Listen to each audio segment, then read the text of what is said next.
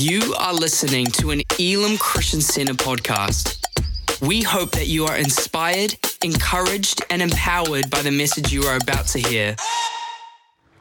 Hey, good morning, everyone. Great to be with you today. And it's good to have one of my old friends, uh, Tony Morrison, here with us today from Australia. Tony was very much part of our early days as a church. And uh, Tony and I used to uh, go out to Manurewa and uh, we had a prayer meeting out there, and uh, we used to watch the Jehovah's Witness go around knocking on the doors. So uh, we used to go and stop outside their property, their big headquarters out there, and uh, pray. And uh, never believing one day we would own that property. It's now our Manurewa campus out itself. So good to have Tony with us today. Good to see the changes around here, isn't it? A bit of paint now starting to go up uh, the back there, and that old mezzanine floor that was starting to wobble was gone, and uh, there's not too much to worry about though. Mainly just the sound folk were under that, so uh, if it had gone, it would have been an interesting. Don't cut my sound off, please. and with hopefully within a few weeks we will clear all that stuff out the side there and get to parking, which is so desperately uh, needed out there. It'll be so good to see all that. Have you ever wondered what it's like to be born blind?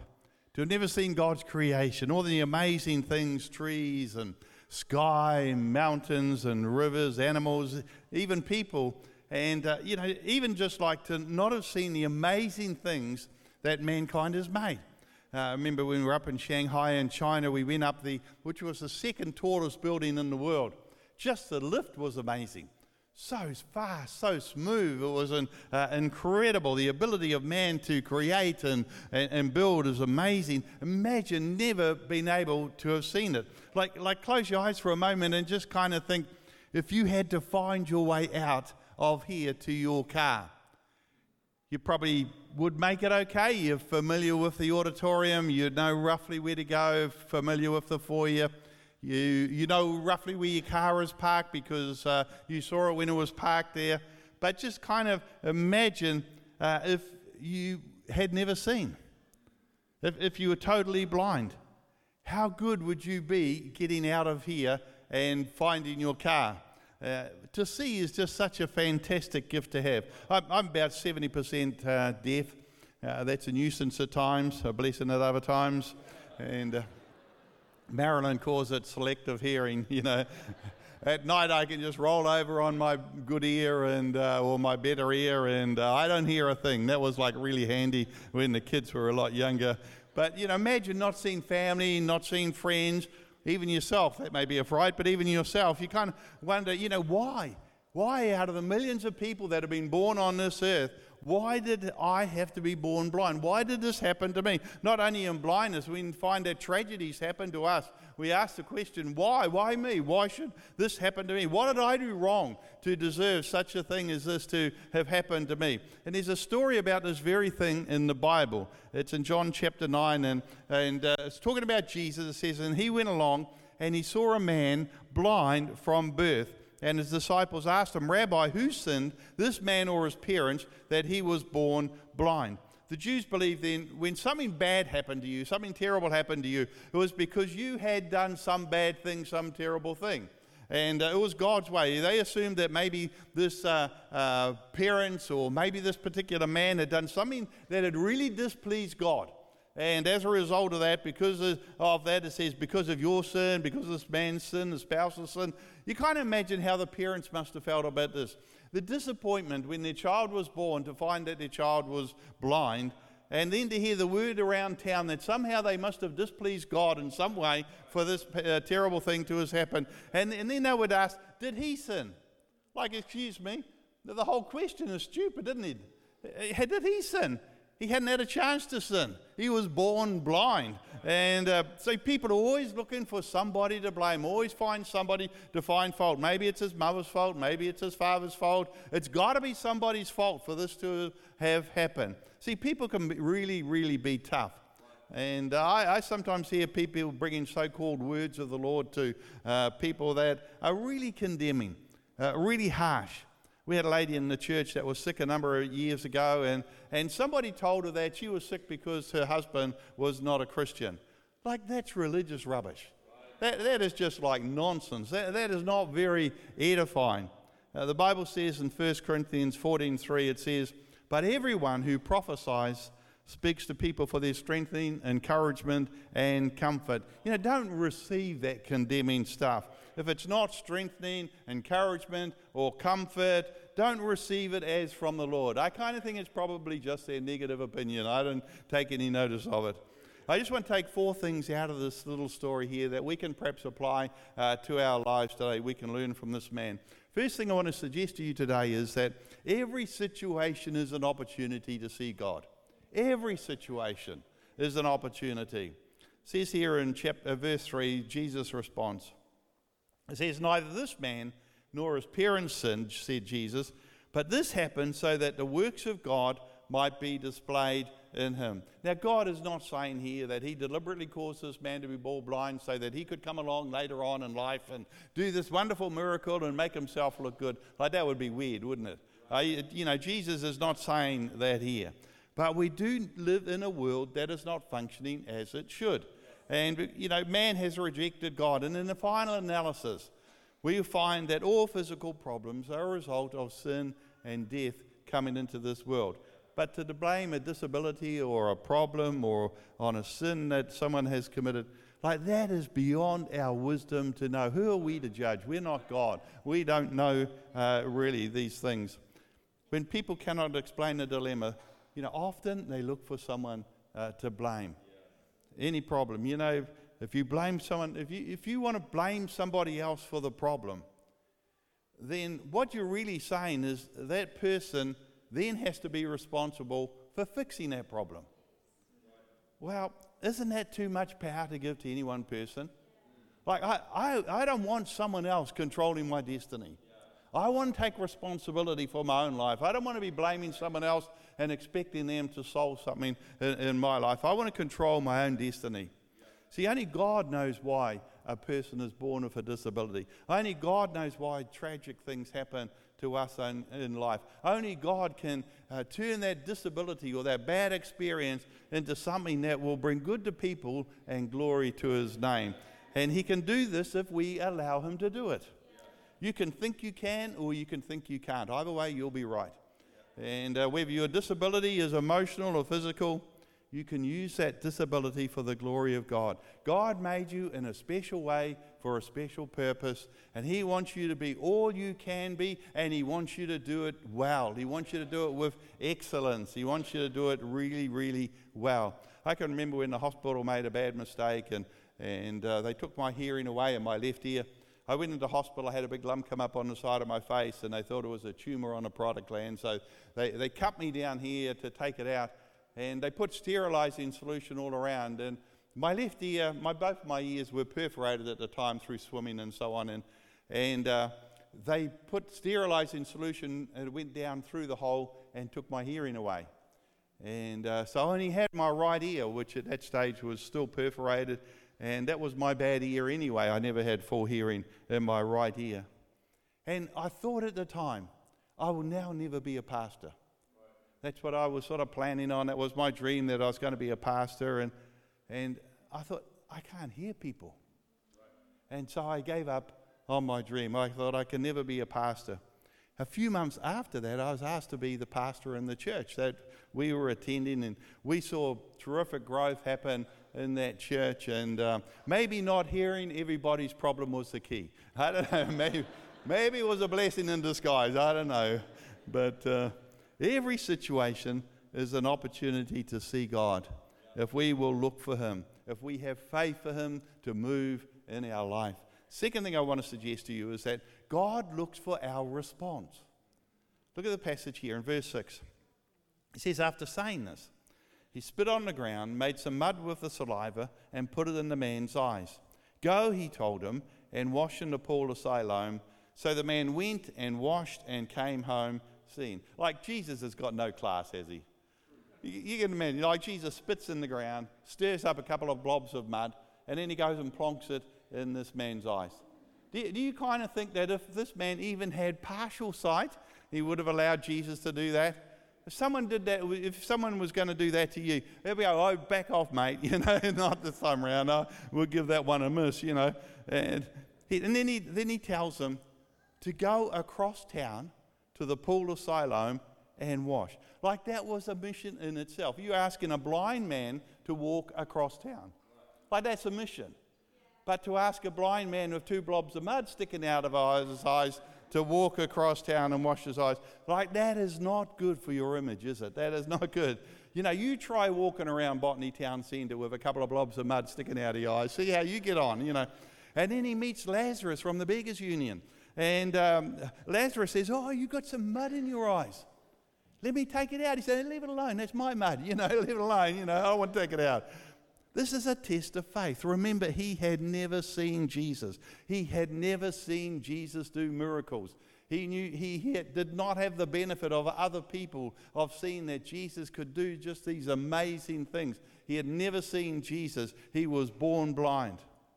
And first impressions would be that Jesus was doing something that would make it absolutely worse. Nothing to help this man.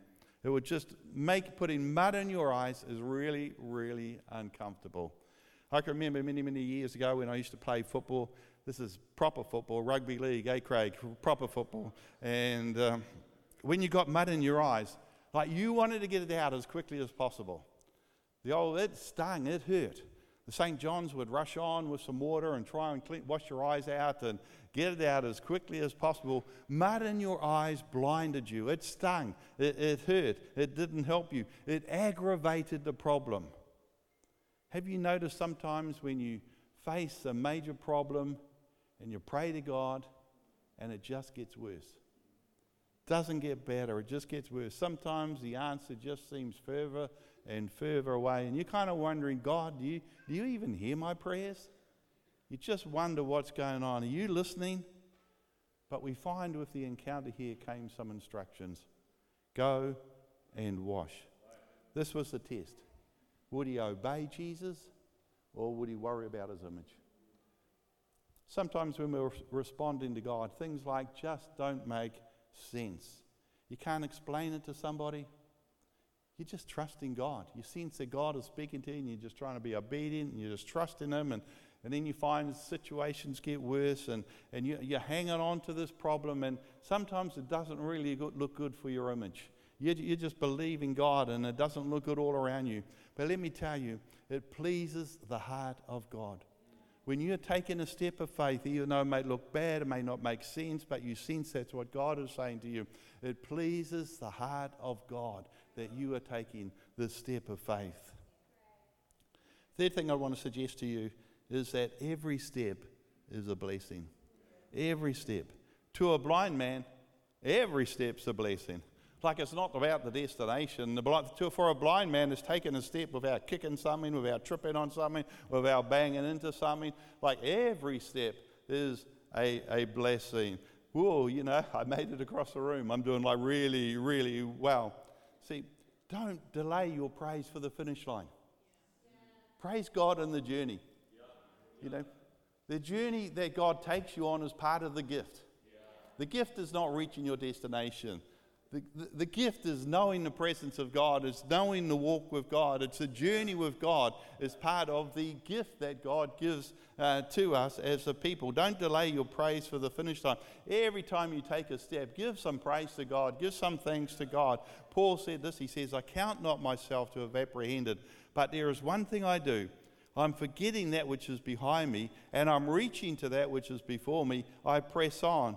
See, every time you take a step, Give some praise to God. God, I thank you that I've taken another step. I'm not there yet. I know I'm not there, but I'm not where I were yesterday. I've taken another step. I praise you for that. I'm not out of debt yet, but I've taken another step. I've still got pain in my body, but I'm taking another step. I'll, I'll praise you each step. I may look foolish in taking this step, and, uh, but I'll praise you in it, and I praise you in the step. The Bible says that the steps of a good man are ordered by the Lord. Praise, praise God for them.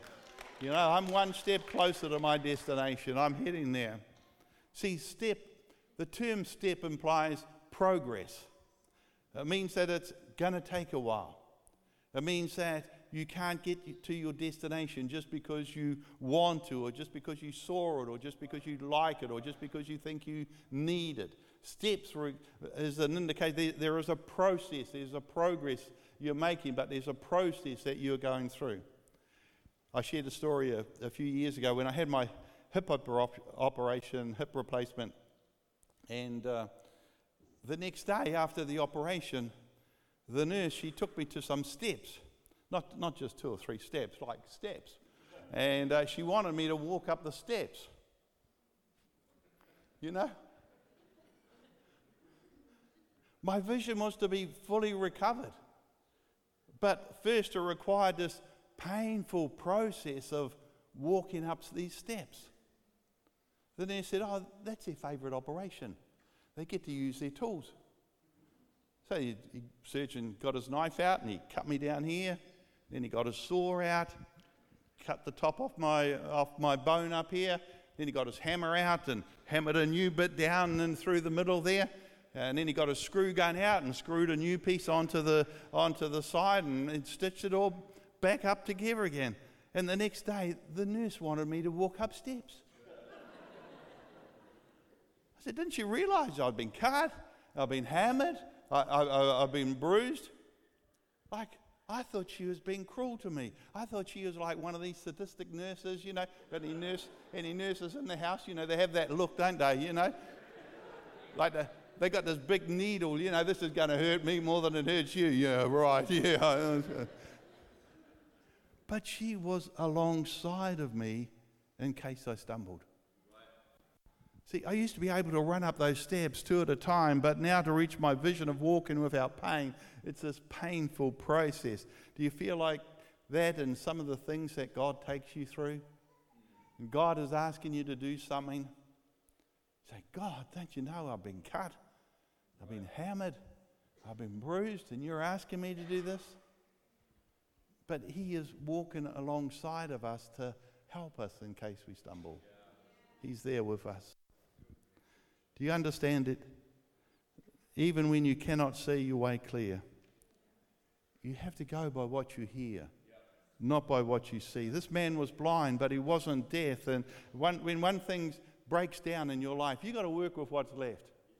You know, I only got one ear, but it's better than no ear. I'll work with what is, is left there. See, you don't need anything you've lost for God to bless you. He can work with what, with what you've got left. Just go by what you're hearing. That's why you have to be really careful who's speaking into your ear because faith comes by hearing and hearing by the Word of God. The Bible says that we are to walk by faith and not by sight. So you notice in this story here, the saliva didn't work, the mud didn't work, talking didn't work. It only works when you work. It only works if you act on it. You can hear it all day long, but if you don't do it, it's not going to work for you. See, I can teach you all day long, but if you don't take it and apply the principles of what is taught when you come to church on a Sunday, it's not going to work for you. I can give you a recipe for the cake, but you can't eat the recipe, you know. Unless you take it and you make it work for you, uh, you can't eat it. The Bible says that this man went down to the pool blind, but then it says he came back seeing. If he never went, he would not have come back. He would not have received the miracle. You get what you go for. Fourth thing I want to suggest to you out of the story is you can see but still be blind. You can see but still be blind. Verse 16 it says, Some of the Pharisees said, this man is not from God, for he does not keep the Sabbath. But others asked, How can a sinner do such miraculous signs? So they were divided. The Pharisees were the religious rulers of the day, and their job was check, check stuff out, see whether it's of God or not. They were to teach the people. So their job was to check out Jesus to see if he was for real uh, or not. But instead of keeping an open mind, they already had a closed mind. See, instead of building on the past, what they were doing, they were preserving the past. We've got to be careful sometimes in church that we're not like that. You know, God is doing a new thing. God is always doing a new thing. The interesting thing in church history is that as God has done a new thing, those that got persecuted doing the new thing became the persecutor of those when God did the next new thing. The persecuted become the persecutors. You know, we be careful as we get older, you know, that We may not necessarily identify with everything that's happened, but we walk with it, not against it. And because they were asking the wrong question, they asked, How can a sinner do such miraculous signs? Four times they asked this man, How did he open your eyes? Notice they were calling Jesus a sinner. They'd already prejudged him. He was a sinner, he's not from God. They had already decided that. Instead of investigating the miracle, they should have been investigating the one who did the miracle. Let me encourage you, folks don't chase after signs, chase after the one who does the signs. Verse 24, it says, The second time they summoned a man who had been blind. Give glory to God, they said. We know this man is a sinner. He replied, Whether he's a sinner or not, I don't know. One thing I do know, I was blind, but now I see. Then they asked him, What did he do to you? How did he open your eyes? They were looking for some trick. Then they went to his parents and, Is this really your son? Is it just a look-alike or what? They said, No, that's definitely our son. How did he do it? We don't know how to do it. Go and ask him yourself. And so they bring him back in here. And I'm sure he didn't want to be there. I'm sure if you had just received your sight, you wouldn't want to be stuck in church with a lot of bunch of negative, unbelieving believers. You know, that's the last place you'd, you'd want to be. You'd want to be looking out there, looking at all the things you've never seen before. Look, sky and birds and trees and girls. You know, like he was born blind. He had never seen girls before. You know, like imagine. And he answered, I have told you already, and you did not listen. Do you want to hear it again? Do you want to become his disciples? His parents were frightened of this group, but he wasn't. He was having them on because he knew they hated Jesus. He said, Then they hurled insults at him and said, You are this fellow's disciple. We are disciples of Moses. We know what Moses, uh, God spoke to Moses, but as for this fellow, we don't even know where he comes from. And the man, man, answered, Now that is remarkable. You don't know where he comes from, yet he opened my eyes. We know that God does not listen to sinners, he listens to the godly man who does his will. Nobody has ever heard of opening the eyes of a man born blind. If this man were not from God, he could do nothing. To this they replied, You were steeped in sin at birth. How dare you lecture us? And they threw him out. That's one way of solving a problem, isn't it? Throw him out. I remember this uh, pastor up in Fiji, and uh, this person came into the church with, with a demonic spirit. And, and he didn't know how to cast out the demonic spirit, so he threw them both out. yeah. So, like, it solved the immediate problem, really, didn't it? Well, it solved the, the immediate need, but it didn't solve the problem. Perhaps musicians like to come up. Verse 35 Jesus heard that they had thrown him out, and when he found him, he said, Do you believe in the Son of Man? Notice this here. It says, Jesus, when he heard that thrown him out, he found him. Notice that Jesus was searching for this man and he found him. The Bible tells us that Jesus is searching for those that are lost. If you're away from God today, if some way you, maybe you've never met him, maybe you've drifted, but if you're away to God, let me just encourage you this morning that Jesus is searching for you. You know, he's looking for you. He's got a plan for you. He's got a purpose for you. He's looking for you. He's searching for you. Jesus dealt with his physical blindness, but now he wanted to heal his spiritual blindness. Verse 36 Who is he, sir? This man asked. Tell me so that I may believe in him. See, this man got the question right. He didn't ask, How did you do that miracle? Please show me how you did that miracle. I could make a fortune. You know, I go around here blind people. Hey, tell me how you did it. He didn't do that here. This man doesn't ask that. No, he asked the important question because he knew that only somebody from God could open blind eyes. There was a more important issue going on here than physical healing. He wanted to know God. See, it's great to be healthy. It's fantastic. You know, we come up for prayer and maybe, you know, um, we get a healing in our body. It's, a, it, it's fantastic when we get a healing. But we need to remember it is only temporary. It is only temporary. We're all decaying and dying. You know, our teeth are decaying, our hair's going grey, our body's winding down. Any physical healing you get is just temporary. One day we'll receive, receive a resurrection body, but any this physical body, you know, far more important is the healing of your soul. Are you ready to meet your Maker? This man here, he got his life right with God. He wanted to know who is the Son of Man. Verse 37, Jesus said, You have now seen him. In fact, he is the one speaking with you. And the man said, Lord, I believe, and worshipped him. See, this blindness happened so that the works of God may be displayed in him. Not in the way that necessarily everyone thought the opening of his physical eyes, but it was the opening of his spiritual eyes. Let's all stand, shall we?